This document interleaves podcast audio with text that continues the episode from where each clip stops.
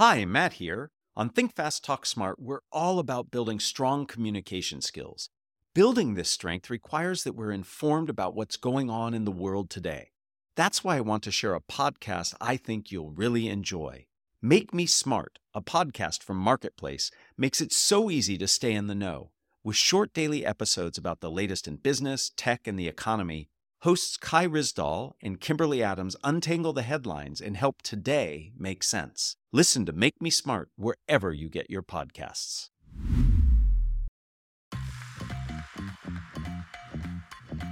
Your mind is racing, your palms are sweaty, your heart is pounding, your legs are shaking. If you're like most of us, this is what you experience when you're about to speak publicly. Research tells us that 85% of people feel nervous in high stakes speaking situations.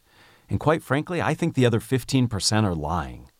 In this episode, we're going to explore specific techniques you can use to manage both your symptoms and sources of anxiety so you can feel more comfortable and confident when communicating in front of others. My name is Matt Abrahams, and I teach strategic communication at Stanford Graduate School of Business. Welcome to Think Fast, Talk Smart, the podcast. Today we're going to mix things up a bit, and rather than having me ask the questions, I'm going to slide over and sit in the other chair so I can answer questions about communication apprehension. This means we need someone to step in and host, and luckily we've found the perfect person. Allow me to introduce Jenny Luna. She's our executive producer of Think Fast, Talk Smart and an all around amazing person. Hi, Jenny. I'm really excited to have you here to share your thoughts and questions about speaking anxiety. Hey, Matt. I'm really excited to be here. You know, I was asked to give a toast at a friend's wedding recently. Oh. And I was so nervous up until the reception, I didn't even get to enjoy the event. Oh, I'm sorry. So, and since we've been working on this podcast, I'm I'm excited to think about how I can look at my anxiety, especially in just little situations like team meetings or one-on-one with my supervisor, and how I can get rid of that anxiousness. Well, I, I got bad news for you. I don't know that we can ever truly get rid of it, but certainly we can learn to manage it so that it doesn't manage us. Awesome. Okay, well, I've got questions for you, so let's jump in. All right, I'm ready.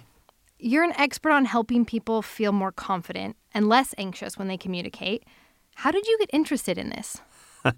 You know, uh, there are very few people I know who can point to one event in their life that put their life on a specific trajectory in terms of the work they do.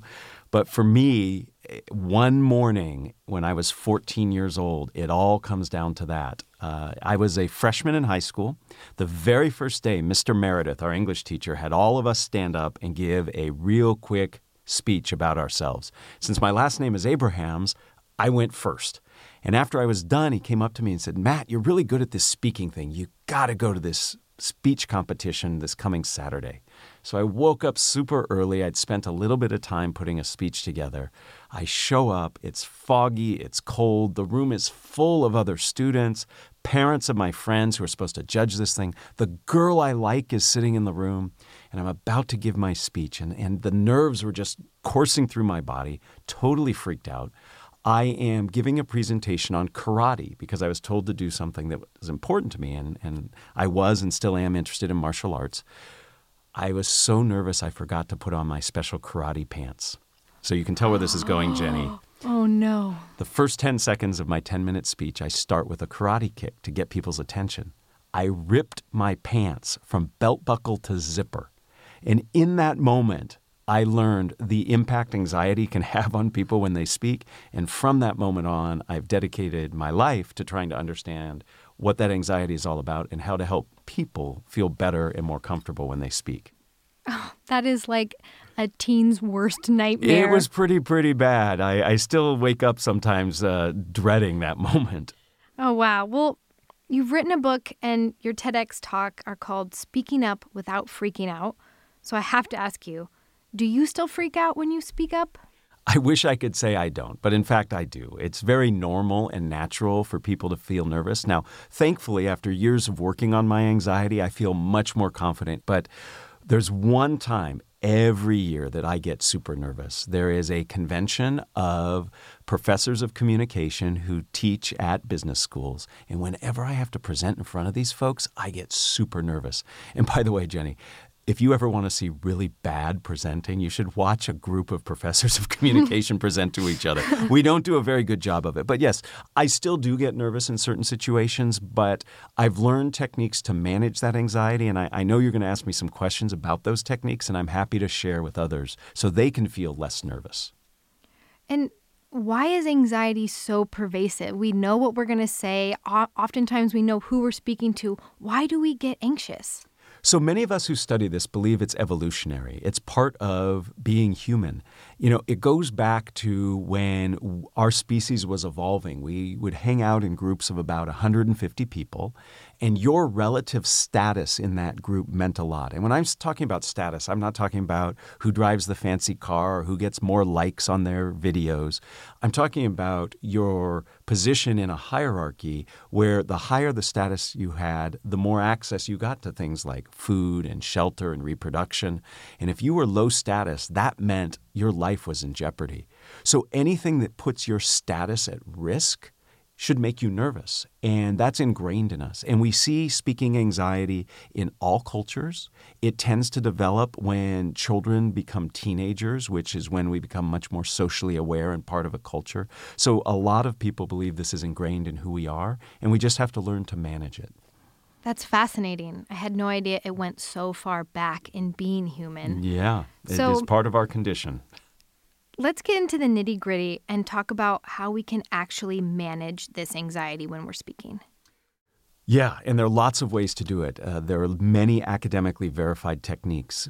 When we look at managing anxiety, I like to break it up into two different buckets. They're the symptoms that we experience as well as the sources of anxiety. So we need to focus on both to become more confident. The symptoms are what we experience, the sources are what make our anxiety even worse.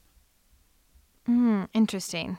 So your thing is kind of holding a cold bottle of water. I've seen you do it, I've heard people refer to this.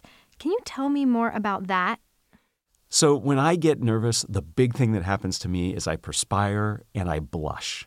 And this is a very normal symptomatic response to anxiety. When you get nervous, your heartbeat goes up, your body constricts, so your blood pressure goes up, and this drives up your core body temperature. It's like you're working out, you're exercising.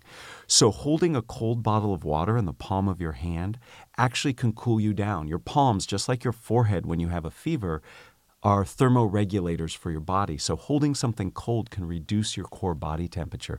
I'm sure on a cold day, Jenny, you've you've seen this work in reverse. If you've ever held warm coffee or tea, you felt how it warms you up. Holding a cold bottle of water can cool you down. So I do that religiously. There are other types of techniques we can use to manage our symptoms. So, if you're somebody who shakes a lot, doing big, broad gestures or moving when you speak can give that adrenaline a place to go. If you're somebody who gets dry mouth, drinking something warm or sucking on a lozenge or chewing gum before you speak, not while, can help reverse those symptoms. So the bottom line is there are things we can do to manage the symptoms. And by far the most important is taking a deep breath. By taking a deep belly breath, like you're doing yoga or Tai Chi or Qigong, it really slows down your heart rate, which is the impetus and, and, an initiator of many of the anxiety symptoms that we find. So, things we can do to manage our symptoms absolutely exist. I love those. They're really practical tools that I can use deep breath, cold bottle of water, just really kind of centering in the moment. I'm going to use the big gesture thing too. Another source of anxiety that makes people really nervous is their fear of what might happen in the future. So my students are afraid they might not get a good grade. The entrepreneurs I coach, they're afraid that they might not get the funding or support that they need. You might be concerned that your idea isn't supported and acted upon. Those are fears that come from a future state, a potential negative future outcome. So the way to short circuit that is to become present oriented. If you're in the moment, you can't be worried about the future by, by definition. So, how do you get present oriented? Many things you can do. I like to do something physical, maybe walk around the building. I love to shake hands with people before I speak because I have to engage with them. I can't be thinking about all these things that could go wrong if I'm asking somebody how they're doing. You can do what athletes do. Listen to a song or a playlist. That can get you present oriented. I often encourage my students to start at 100 and count backwards by 17s.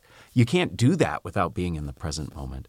And finally, and this is a little silly, Jenny, my favorite way of getting present oriented is to say tongue twisters. You can't say a tongue twister right and not be in the present moment. So before I ever give a presentation or, or, contribute to a meeting where I'm really nervous, I'll be holding a bottle of water, standing in the corner, saying a tongue twister. Nobody sees me do it, and it gets me in the right place to be able to communicate confidently. Those things probably feel silly when you're doing them, but I imagine they're well worth it if it's going to help you get through a presentation you're, confidently. You're exactly right. Not only does it uh, sometimes feel silly, but it also gives you a sense of agency. You feel like you can do something in this situation where you feel nervous. Many people just feel like they're swept away by their anxiety, and this actually gives you something to do that helps you feel better. Cool. Well, there's something else I've been wanting to ask your advice on. Going back to this toast that I had to give at a friend's wedding, my biggest fear when I got up there and I had the microphone was that I was going to completely blank out, that I was going to forget everything I had prepared. So, what do you say to that? That is by far the number one fear I hear from people when I do the work I do is I'm afraid I'm going to blank out. And blanking out can happen if you really think about it, the likelihood of totally blanking out is, is pretty low. So just doing that rationalization can help. There are three things I want to suggest about blanking out. First, a great way to avoid blanking out is to take time to really map out your content. I'm not saying word for word memorize. Memorizing actually can work against you, it, it can make you more nervous. But if you have a, a map, a, a structure, that can help. Now, if you're in the moment and you blank out, two bits of advice. First, just like if you were to lose your keys, go back to go forward. Even if we can't remember what we want to say next, we typically can remember what we just said. And simply by repeating what you just said, it will often get you back on track.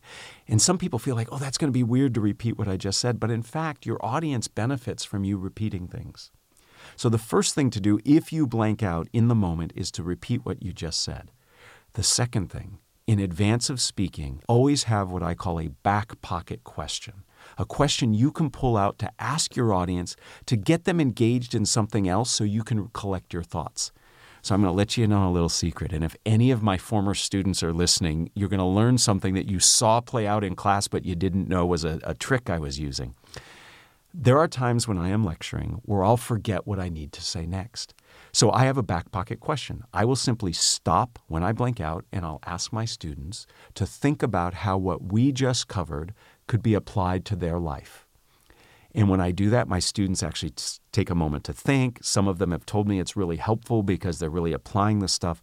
What's happening in the background is in my head, I'm like, oh my goodness, what do I need to say next? I'm buying myself some time.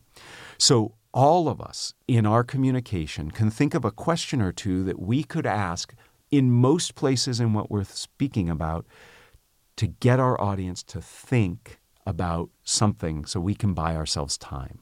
So, by simply knowing things you can do in advance and during blanking out, it actually reduces the likelihood you'll blank out because we get so nervous about blanking out, it makes blanking out more likely.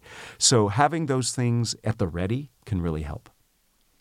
It's so great to hear uh, that even though you're an expert in communication, you still blank out and you have all these little techniques. It's it's not so black and white whether you're good at speaking or not good at speaking. It's about using those techniques to really rise above. I, you're absolutely right. I, I think everyone can learn to manage their anxiety, and it is so important to do. So many people have important things to contribute at their work, in their personal lives, in public discourse. And if anxiety is getting in the way, we need to do something about it. So, like you always do, I'm going to ask you the same three questions at the end of this episode. And I'm really curious to hear your answers because I've heard you ask so many people. Uh oh. All right, I'm ready. Bring it. If you were to capture the best communication advice you've ever received as a five to seven word presentation slide, what would it be? So, I mentioned this before on an earlier podcast when Lauren Weinstein and I were talking, but this I think is really critical. Tell me the time don't build me the clock. And the reason this is so powerful is it contains so many important bits of advice. First, be concise, be clear, be focused. And in order to be concise and clear and focused, you have to know who you're speaking to. So you have to reflect on who's my audience. So in that statement, and, and I heard that first from my mother years and years ago tell me the time, don't build the clock, really focuses us on the key elements of what I think it takes to be successful in your communication. And who is a communicator that you most admire? Why? This is so hard. Uh, I used to say any of the the amazingly brave young students who survived the Parkland shooting in Florida, they I was so in awe of their ability to communicate and I still am. But I recently heard an amazing TED talk on the, the topic of confidence uh, by a, a young woman named Brittany Packnett. And her presentation just floored me, not just because the topic is near and dear to my heart regarding confidence, but her execution of the communication was phenomenal. Did you notice how I snuck in a couple things there, Jenny? So I gave you two, not just one. I'm going to have to look up that TED Talk. Um, and finally, what are the first three ingredients that go into a successful communication recipe? Yeah, so I did a lot of work looking into this. When my business partner and I formed our consulting practice about 10 years ago, we scoured the literature to try to find what are the essential ingredients to successful communication. And we came down to three, and we call them the three C's. The three C's are being confident, being connected, that is, making your content relevant, being present with your audience, and then finally, being compelling. There are lots of ways to say things, but if you can say things in a compelling way that touch people, that are vivid, that use emotion, it can really, really help. So it's about confidence, connection, and being compelling. Awesome. Thank you so much. I've learned a lot and I'm kind of ready to go out and give another toast or speech now with all these skills. I hope you do. And, and thank you so much for asking these important questions. And you're a pretty darn good host. I've got a lot I could learn from you. Thanks for sitting in the hosting chair. Thanks, Matt. Thanks for joining us for another episode of Think Fast, Talk Smart, the podcast. Produced by Stanford University's Graduate School of Business. For more information and episodes, visit gsb.stanford.edu or subscribe to our show wherever you get your podcasts. Finally, find us on social media at stanford.gsb.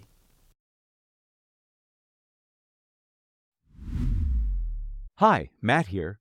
Before we get started, I know Think Fast, Talk Smart listeners love to learn and hone their communication and leadership skills. Here's a fantastic opportunity for you.